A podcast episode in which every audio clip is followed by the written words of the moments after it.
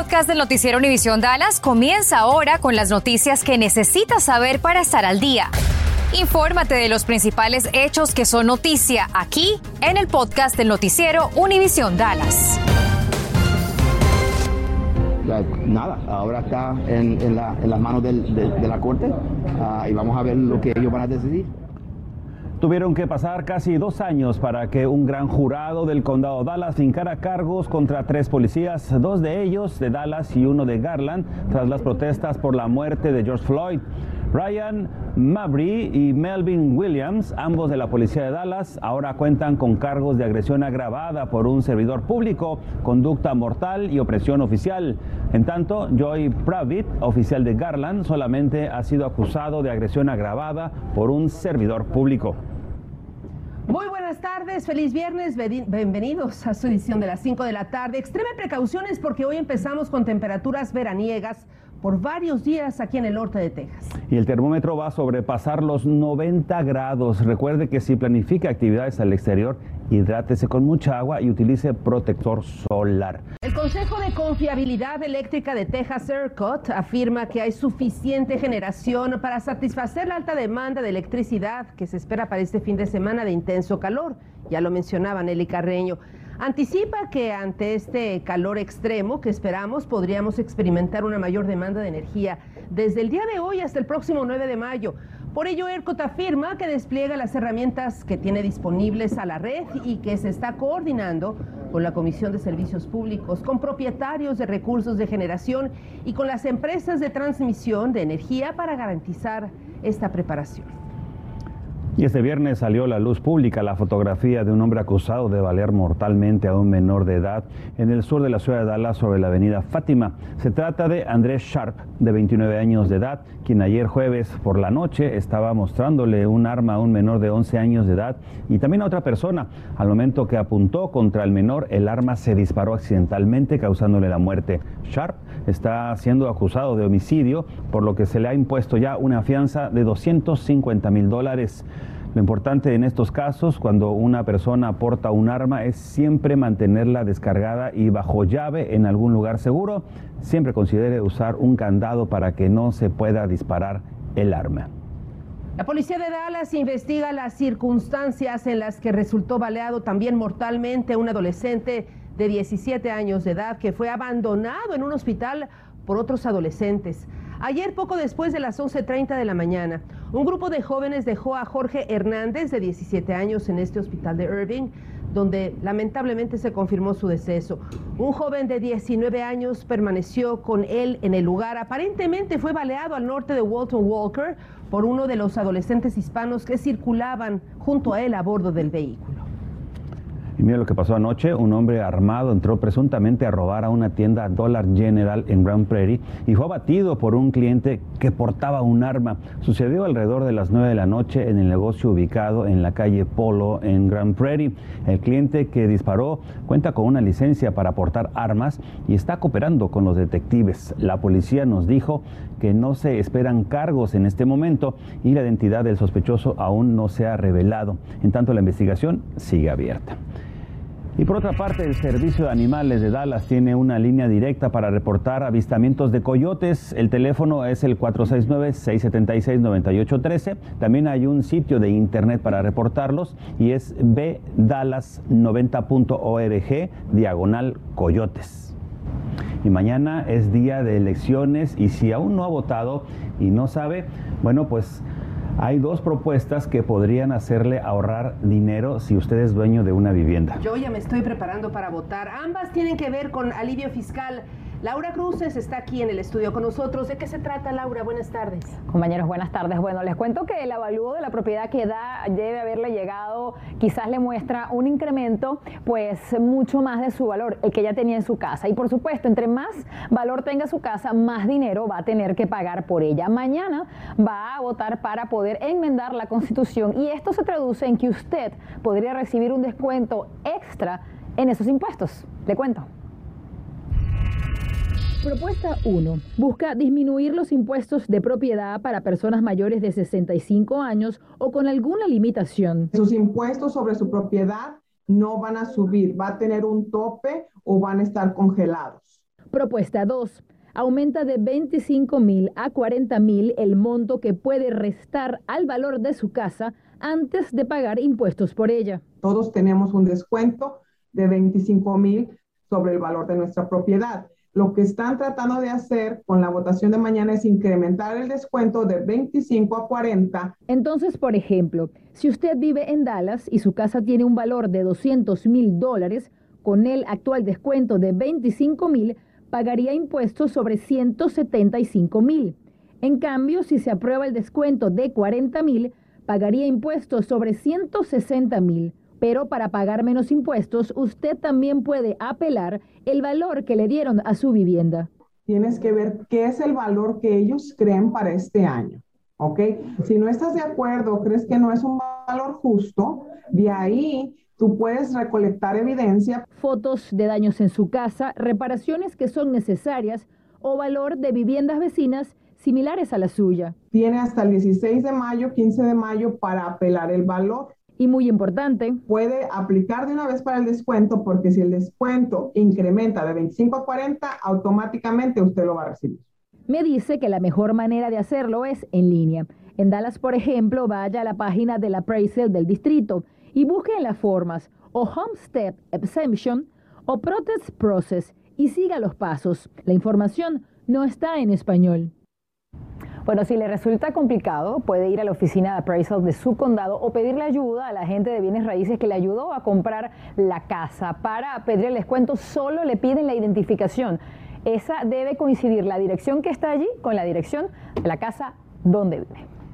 Bueno, y de aprobarse, esta propuesta entraría en vigencia en forma inmediata, en forma directa. ¿Qué pasa con aquellas personas que tienen eh, más de una propiedad, que son dueños de más de una propiedad? Y también, eh, ¿cómo pueden localizar esta propuesta en la boleta electoral el día de mañana? Buenas preguntas, Ana. Por ejemplo, si usted tiene varias propiedades, solo le van a dar el descuento en la vivienda principal, es decir, donde usted vive no en todas. Y le quiero mostrar, por ejemplo, esta es del condado Dallas. Así, más o menos, no sé si se va a ver, no sé si lo pueden acercar, pero básicamente en la del condado Dallas lo va a conseguir al principio de la boleta. Aquí lo tengo marcado con amarillo. Estas son las dos propuestas. Usted básicamente tiene que decir si está a favor o está en contra. Aquí lo ven. Y les digo, compañeros, que en 2015 se hizo la misma propuesta, se hizo una similar. Y ahí fue cuando subió de 15 a 25, que es precisamente la que tenemos en este momento. Estás escuchando el podcast del noticiero Univisión Dallas través del voto y no hay pretexto para no emitir su sufragio. Mire usted, el servicio de transporte DART va a proveer transporte gratuito a las casillas de votación mañana 7 de mayo, día de la elección, e incluye autobuses, trenes, estos cochecitos que circulan por Dallas, GoLink, los servicios de paratránsito y el tren ligero entre las estaciones de EBJ Union y también del aeropuerto Centerport DFW. No requieren pruebas de registro de votante. Los interesados pueden utilizar la promoción con el código VOTE22 en la aplicación del DART Go Pass. Si usted desea obtener más información, ingrese a dart.org diagonal vote. Acuda a votar. Should not be bearing the burden of the cost of immigration el gobernador de Texas, Greg Abbott, dice que el estado de Texas no debería asumir la carga del costo de la inmigración que resulta de la negativa, dice, de la administración de Biden al hacer cumplir las leyes migratorias. En la campaña para su reelección, el gobernador Abbott exigió al gobierno federal que pague la educación a los hijos de inmigrantes indocumentados. Vamos con Jaime Pelufo, nos tiene la información. Así es, el gobernador dijo en el programa de radio de Joe Pass que quiere interponer una demanda e impedir que niños indocumentados asistan a escuelas públicas. Abbott dijo que quiere resucitar el reto legal de 1975 que retiene fondos del Estado a distritos escolares para niños que no fueron admitidos legalmente en Estados Unidos, es decir, estudiantes indocumentados. Abbott señaló que los gastos son extraordinarios y que los tiempos son diferentes. Sin embargo, la Unión de Libertades Civiles dice que familias no deben preocuparse. Bajo la ley, cada familia y cada estudiante en todo el país, incluyendo en Texas, tiene el derecho de ir a las escuelas públicas. cada estudiante, incluyendo los estudiantes inmigrantes y sin papeles, ah, puede ir a las escuelas públicas. A lo que dijo el gobernador Abbott, no cambia eso en ninguna parte. Agrega que lo que quiere el gobernador requeriría que la Corte Suprema revoque su decisión de 1982 y expertos dicen que el Supremo dejó claro que negarle la educación a niños indocumentados no es benéfico para el país. La Corte Suprema no va a anular a Plyler La enmienda 14 aplica a personas, no solo a ciudadanos no es justo castigar a niños por las acciones de sus padres y prevenir que los niños inmigrantes recibieran educación crearía una subclase permanente en este país y la Corte no va a permitir eso. Payet dice que las palabras de Abbott son solo teatro político. Otros expertos con los que hemos conversado también señalan que las acciones del gobernador con la inspección de camiones de carga y el operativo Lone Star también son posicionamiento político para su reelección y sus aspiraciones a la presidencia. Jaime Pelufo, Univisión. Bajo investigación se encuentra la Fundación de Abogados de Texas por supuestamente ayudar e incitar a los inmigrantes indocumentados a cruzar la frontera con México. La investigación ordenada por el Procurador General del Estado, Ken Paxton, indica que el Colegio de Abogados hizo donaciones a organizaciones que, según el fiscal, alientan, participan y financian la inmigración de personas indocumentadas a Texas y potencialmente utilizan dinero de los contribuyentes, lo que podría ser considerado inapropiado al utilizar fondos de caridad pública. En estos tiempos de inflación y desaceleración económica, muchos se preguntan, ¿qué sería más conveniente, comprar una casa o rentarla? Bueno, pues esta ha sido una discusión que se ha dado a lo largo de los años y en la mayoría de las ocasiones. Sin embargo, según nos dice una economista, es mejor comprar si se trata de una familia. Hay personas que hace 10 años compraron casas en todas esas zonas del norte de Texas. Casas de un valor de 120 mil dólares hoy en día tienen un valor de 300 mil dólares. Lo que ha representado más que un ahorro, una inversión, puesto que según nos explica, es dinero que se habría perdido en el pago de una renta por el mismo tiempo.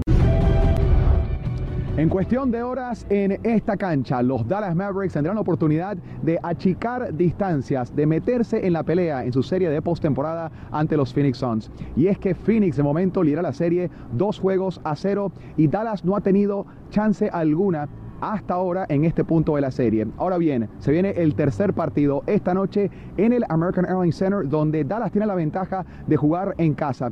Pero hay que decir un dato interesante. Phoenix ha ganado los últimos 11 enfrentamientos directos ante los Mavericks, de manera que algo tiene que hacer este equipo de Jason Kidd para cambiar las cosas. Luka Doncic habló sobre lo que se refiere a la defensa, mientras que Maxi Cleaver habló sobre el sentido de urgencia de ejecutar el plan. Vamos a escuchar a Luka.